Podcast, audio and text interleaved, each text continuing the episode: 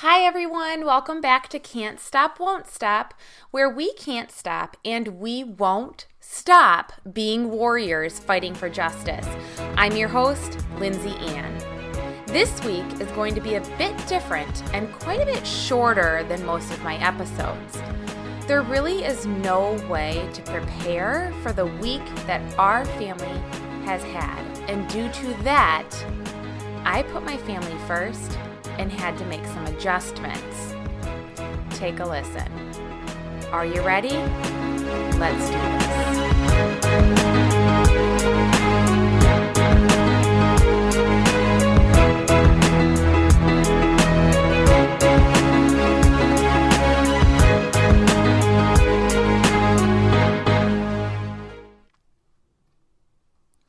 I can confidently say that this week has been the most emotional week that Dwayne and I have spent together. Our sister and sister in law to be's preliminary exam for her murder is currently in session. So far, we have been watching the exam eight hours each day and finding out information we never thought we'd hear. I will give you an extremely detailed summary of the entire exam in next week's episode published on April 1st, 2021. We cannot thank you enough for all of your kind words, thoughts, and prayers for our family during this very difficult time. This is what we have been fighting our asses off for. This is what we have been marching and protesting for. This is what we never gave up on. And this is why we couldn't stop and we didn't stop being warriors. Thank you to the entire community of warriors for not stopping the fight for Egypt. We will forever be grateful for each and every one of you we realize our fight isn't over yet. We still need convictions. But this week was big. You guys, I can't wait to hug Mama Sue when we get to this point in Tanner's case. Michelle, Jeff, and Jameson, we will do this. I was overambitious thinking that I would be able to pull together a full episode this week. The last thing I wanted to do was for Michelle to feel like I was dropping the ball on her baby's story. There is no case that is more important than another. Losing a child is unfathomable to me. Tanner is just as important as Egypt and every other family that we will be helping to get the justice they deserve. On Tuesday, March 23rd, I got the most needed text message from Michelle Barton, Tanner's mother. She said to me, quote, Hi, sweetie. Hey, I know this week is tough. We can postpone and let you take a breather and concentrate on Egypt. End quote. You guys, I read that. I cried like a baby and I breathed. Thank you for your understanding and kindness, Michelle. Your turn will come when I take a breather from another loved one's case to concentrate on Tanner. I promise you. Our fight for Tanner has not stopped during this time. I just need more time to organize my thoughts and did not want to publish an episode that didn't have my full attention. In the meantime, I want to update you on a few things with Tanner's case. We still have not received any of the documents that were requested via the Freedom of Information Act. As of the day of this recording, it has been 26 days since we requested the 911 call and the training, litigation, discipline records for Greg Hargrove. 26 fucking days. And listen to this. Howard County Sheriff's Office had the audacity to charge me for the 911 call. You guys, Van Buren Township didn't even charge me for that.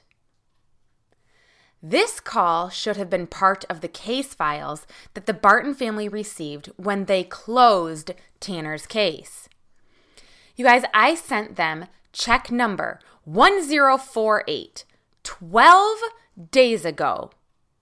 Debbie Everling from Howard County Sheriff's Office confirmed receipt of my check.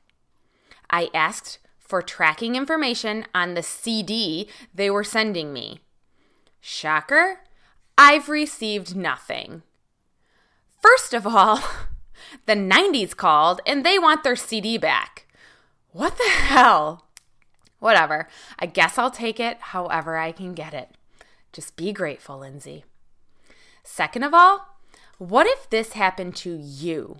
What if the police department that was investigating your child's highly suspicious death treated you this way? What's the delay, Howard County? Is there something in the 911 call that you don't want us to hear?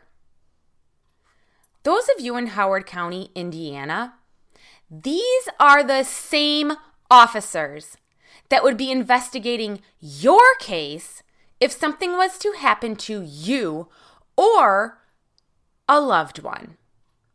Think about that. We are 26 days out from two of the Freedom of Information Act requests, and we are also 13 days out from my request for the EMS report, which also should have been in the case files when they closed Tanner's case.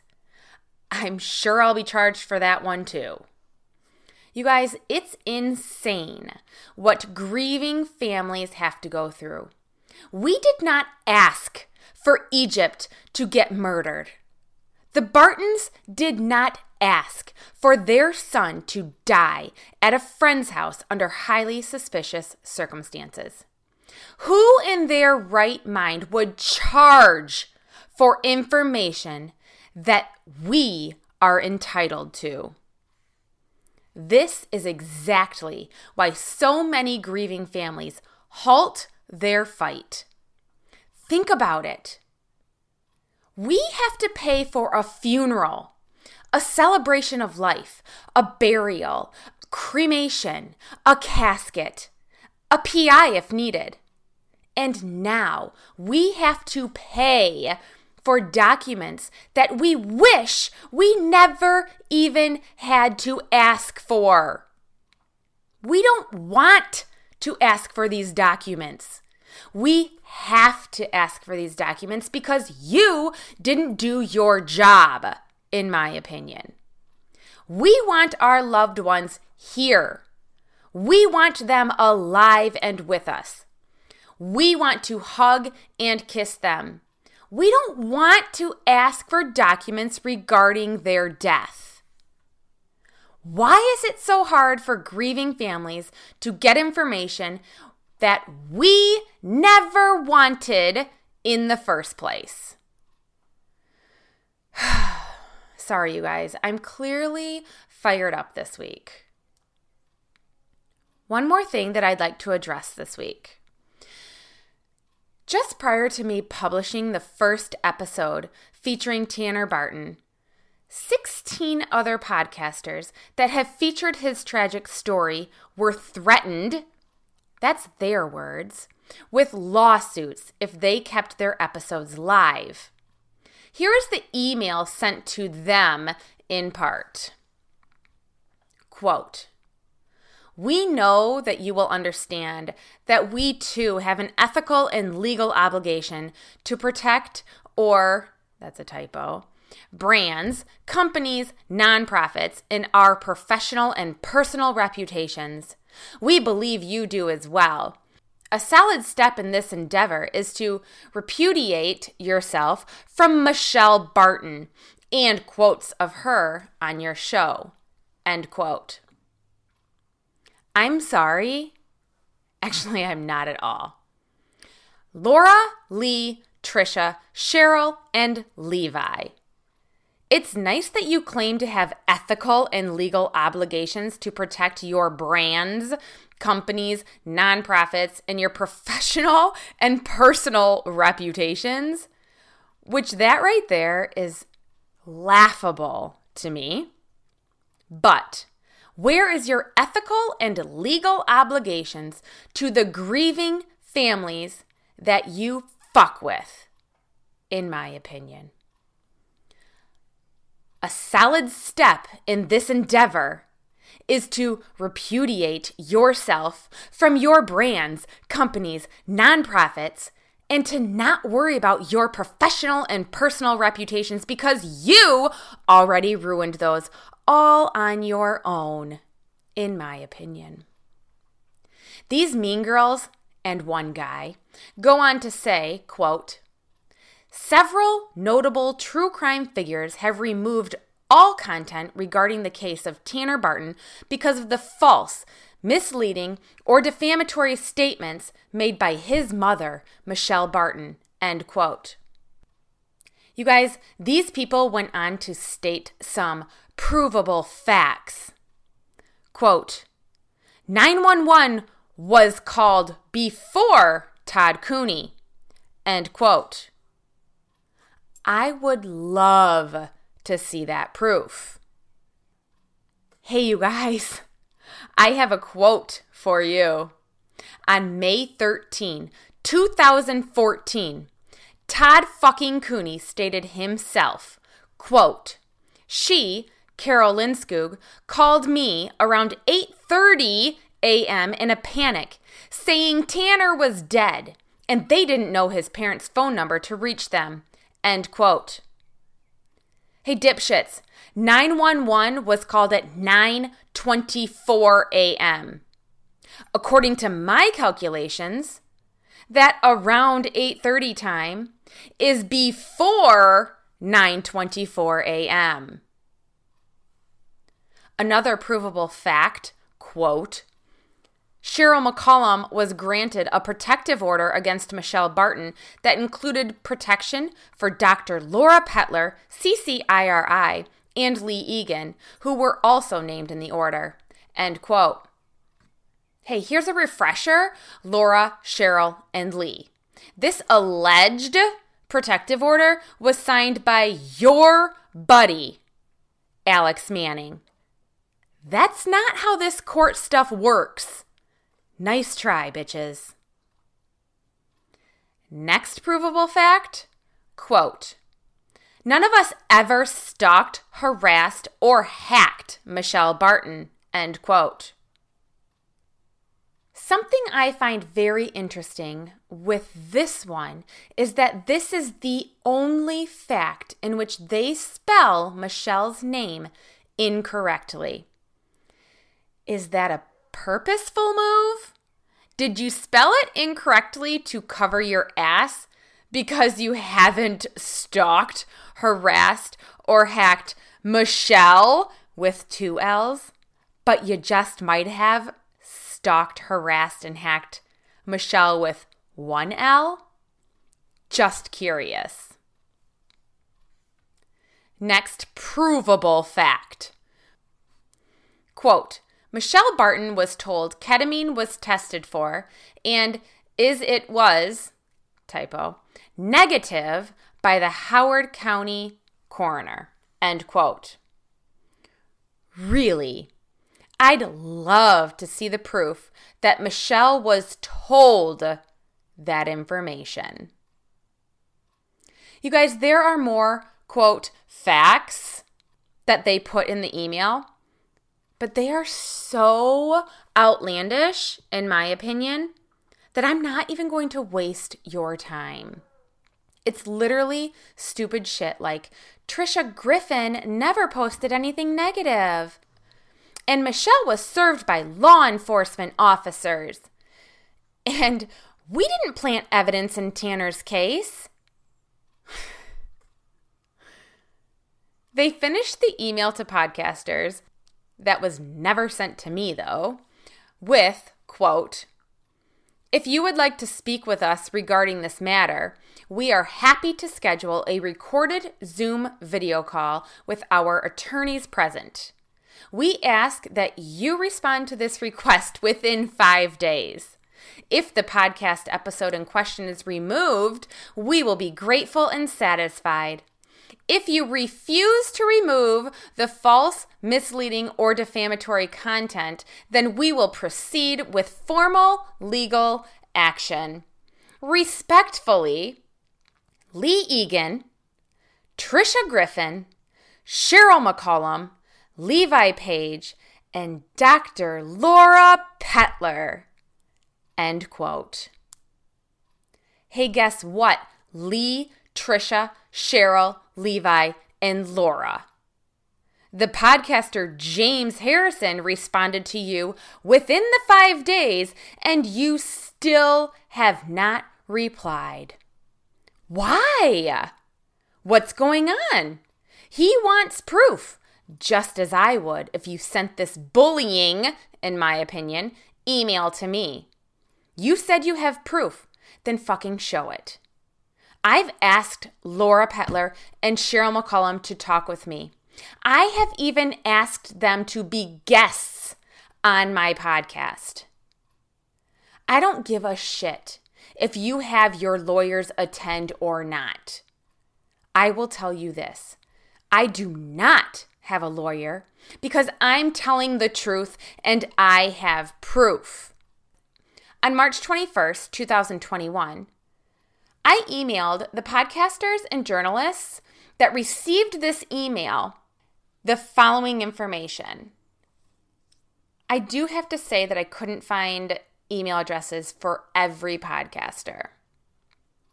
Quote My name is Lindsay Ann, and I am featuring Tanner Barton on my podcast. I have published seven episodes in his series so far, and I am wondering one, why did you take down your episode featuring him? Two, would you like to comment on his story? I will be talking a bit about you and wanted to give you the opportunity to comment. End quote. Here are the responses I received prior to this recording. Podcaster number one quote, I don't want to go much into it, but I was basically threatened with a lawsuit if I didn't remove it. End quote. Podcaster number two. Thanks for reaching out. I had to pull the episode because I was being threatened with legal action. Since my podcast is not a corporation or part of any larger entity, I am personally liable for any damages that may arise from possible litigation. I also do not have the funds to conduct a legal battle as I am personally funding my show's production. I cannot afford to hire a lawyer.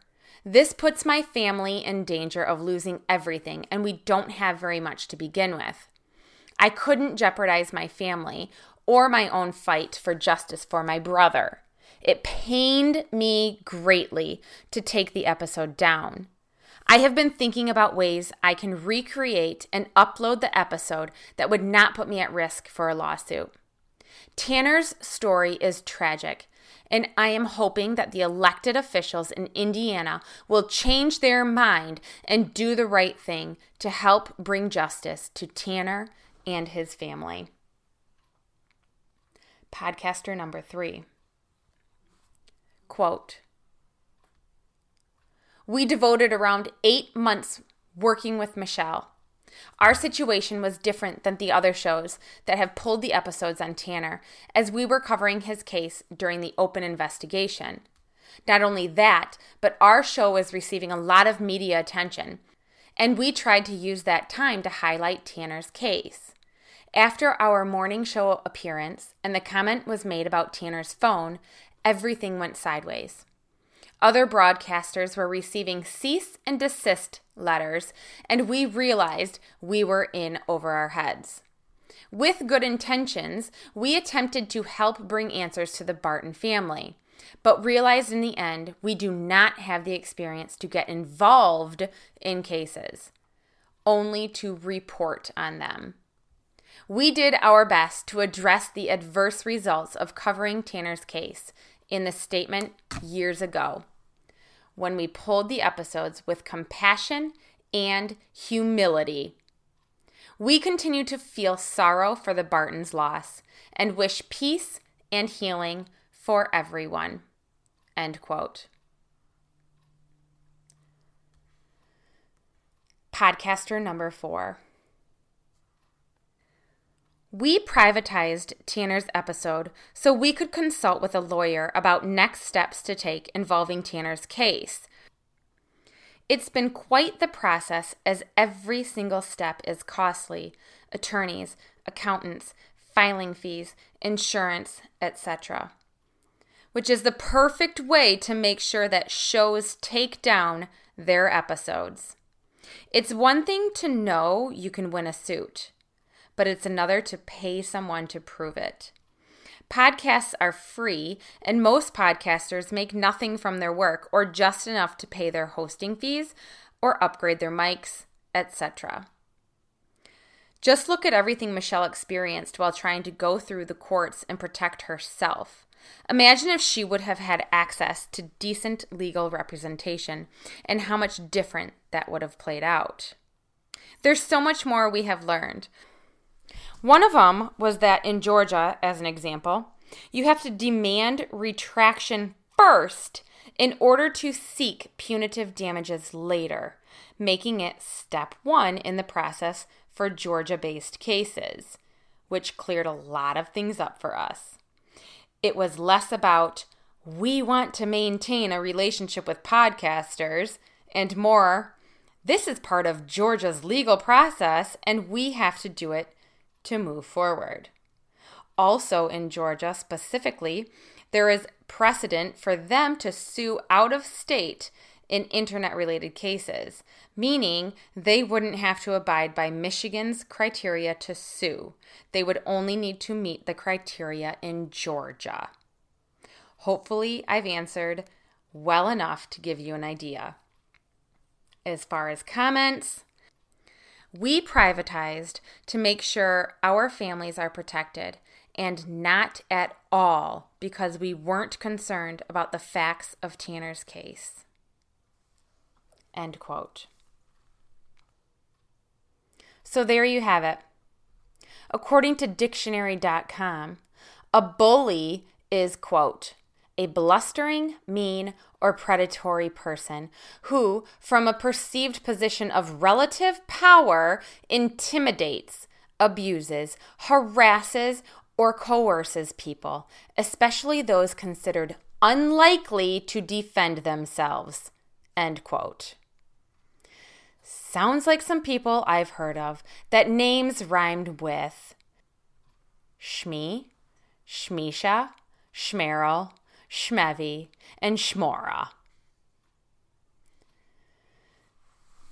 Next week, I will go over our three days in court with three of the assholes allegedly involved in murdering my sister in law to be, Egypt Covington. Please, you guys, please do not forget to hug and hold your loved ones close. You never know what the day or night will bring. Something completely out of your control or even their control may happen. Believe me when I say you could be killed because someone showed up at the wrong door. Jacqueline Elizabeth Egypt Covington. We love you. We cherish you. And we miss you terribly.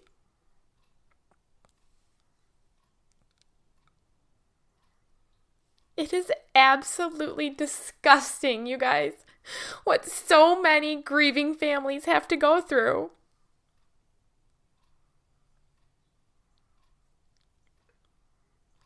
What if this happened to your innocent child? Would you stop fighting? Would you back down? No.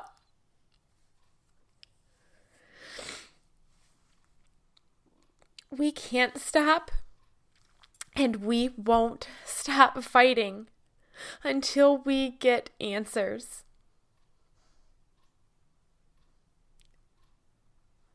Please take a listen to this beautiful song featuring our beloved Egypt Covington. We all miss you so much. Thank you guys so much for all of your messages, your words, your love, your thoughts, and your prayers. We feel, we hear, we read all of them. I promise you. And we appreciate you.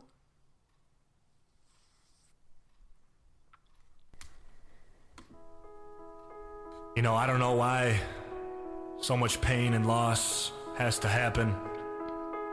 I don't have all the answers. Please be sure to join our Facebook group, Can't Stop, Won't Stop, for more information. Where Dwayne and I go live every Sunday night at 8 p.m. Eastern. You can also follow me on Instagram at MyLindsayAnn. A huge thank you to singer and songwriter Mr. Peace for allowing us the rights to use the song Where'd You Go featuring our loved Egypt Covington. We appreciate you. Can't wait for next week, you guys.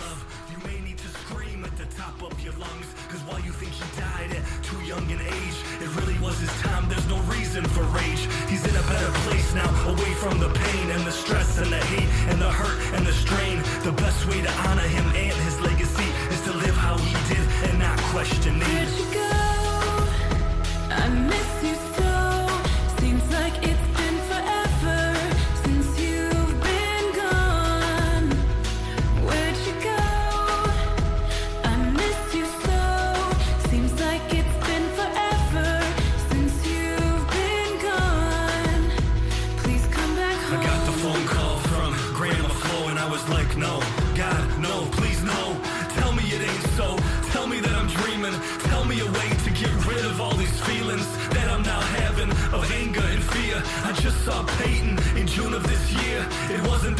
ago I gave her a hug and told her I missed her and to stay in touch. She said, sure thing, but little did I know those would be the last words coming from her throat that I would hear prior to her death. I'd give anything to hear just half her breath. Just give me an hour or even five minutes to hold her once more. Just one last visit. I wanna let her know it'll all be okay. Or maybe she already is and there's no need to say. Where'd you go?